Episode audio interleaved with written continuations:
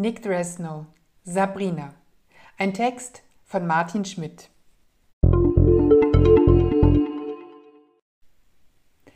In seiner Graphic Novel Sabrina entwirft der US-amerikanische Zeichner Nick Dresnow in nüchternen Linien und gedeckten Farben das beklemmende Bild einer Gesellschaft, deren Gemütslage durch die Melange von schrecklichen Ereignissen, Fake News und Verschwörungsfantasien eine beunruhigend paranoide Grundierung erhält.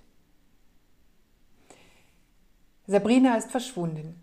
Die titelgebende junge Frau wird nur in den ersten zehn Seiten der Graphic Novel in ihrem Alltag gezeigt, aber ihre Figur bleibt als Auslöser sich aufschaukelnder Mutmaßungen und Verschwörungstheorien der Angelpunkt der ganzen Erzählung, die von Seite zu Seite eine eigentümliche Spannung aufbaut, die einen Kulminationspunkt erwarten lässt, dem Leser aber die fast herbeigesehnte Gnade der Entladung verweigert.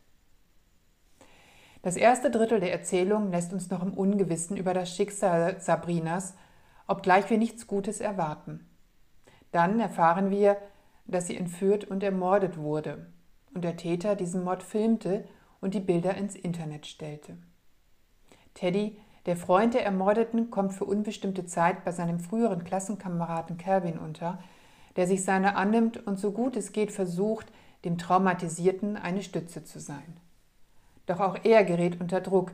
Vertreter der Presse lauern vor seinem Haus und im Internet kursieren Meinungen, die den Mord anzweifeln und einen Komplott der Regierung vermuten.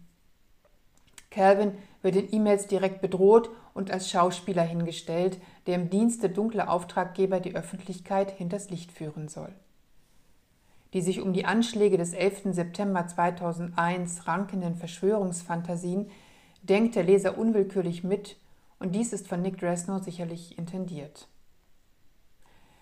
Nick Dresnow präsentiert uns als Autor und Zeichner diese Erzählung in nüchternen, emotionslosen Bildern. Er schickt seine Helden in eine klinisch aseptisch wirkende Welt kühler Geometrien, rechter Winkel und unheimlich aufgeräumter Szenerien. Man muss sich an diese schmucklose Gestaltung, wie wir sie ähnlich von Dresners Zeichnerkollegin Chris Ware kennen, tatsächlich erst gewöhnen, um dann im Lauf der Geschichte festzustellen, wie gebannt man die Figuren und ihr mehr oder weniger hilflos wirkendes Agieren dann eben doch verfolgt. Diese Wendung erstaunt umso mehr, da alle Personen in ihrem Erscheinungsbild keinerlei individuelle Züge tragen.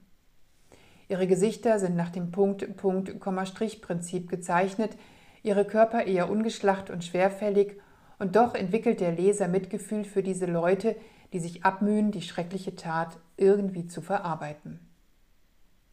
Nick Dresno zeigt uns eine Gesellschaft, deren Orientierungssinn abhanden gekommen ist, die sich in Bedrohungsmuster hineinsteigert und für kollektive Paranoia anfällig zeigt. Seine nüchterne Bildsprache steht in denkbar schärfstem Gegensatz zur Unfähigkeit seiner Figuren, die Dinge klar zu betrachten. Alle medialen Getöse und den Wortkaskaden der Verschwörungstheoretiker zum Trotz bleibt am Ende Sprachlosigkeit und das Unvermögen zu wirklicher Kommunikation. Auch die Aufgeräumtheit aller Schauplätze löst ein diffuses Gefühl einer nicht näher konkretisierbaren Angst aus. Schon wenn wir diese Graphic Novel nur als Bestandsaufnahme der heutigen US-amerikanischen Gesellschaft lesen, kann uns Angst und Bange werden. Sie zeichnet zugleich das beunruhigende Bild einer medialen Hysterie, die durch das Internet befördert wird, indem es die Möglichkeiten bereitstellt, anonyme, ungefilterte Hassbotschaften und Konspirationstheorien zu verbreiten.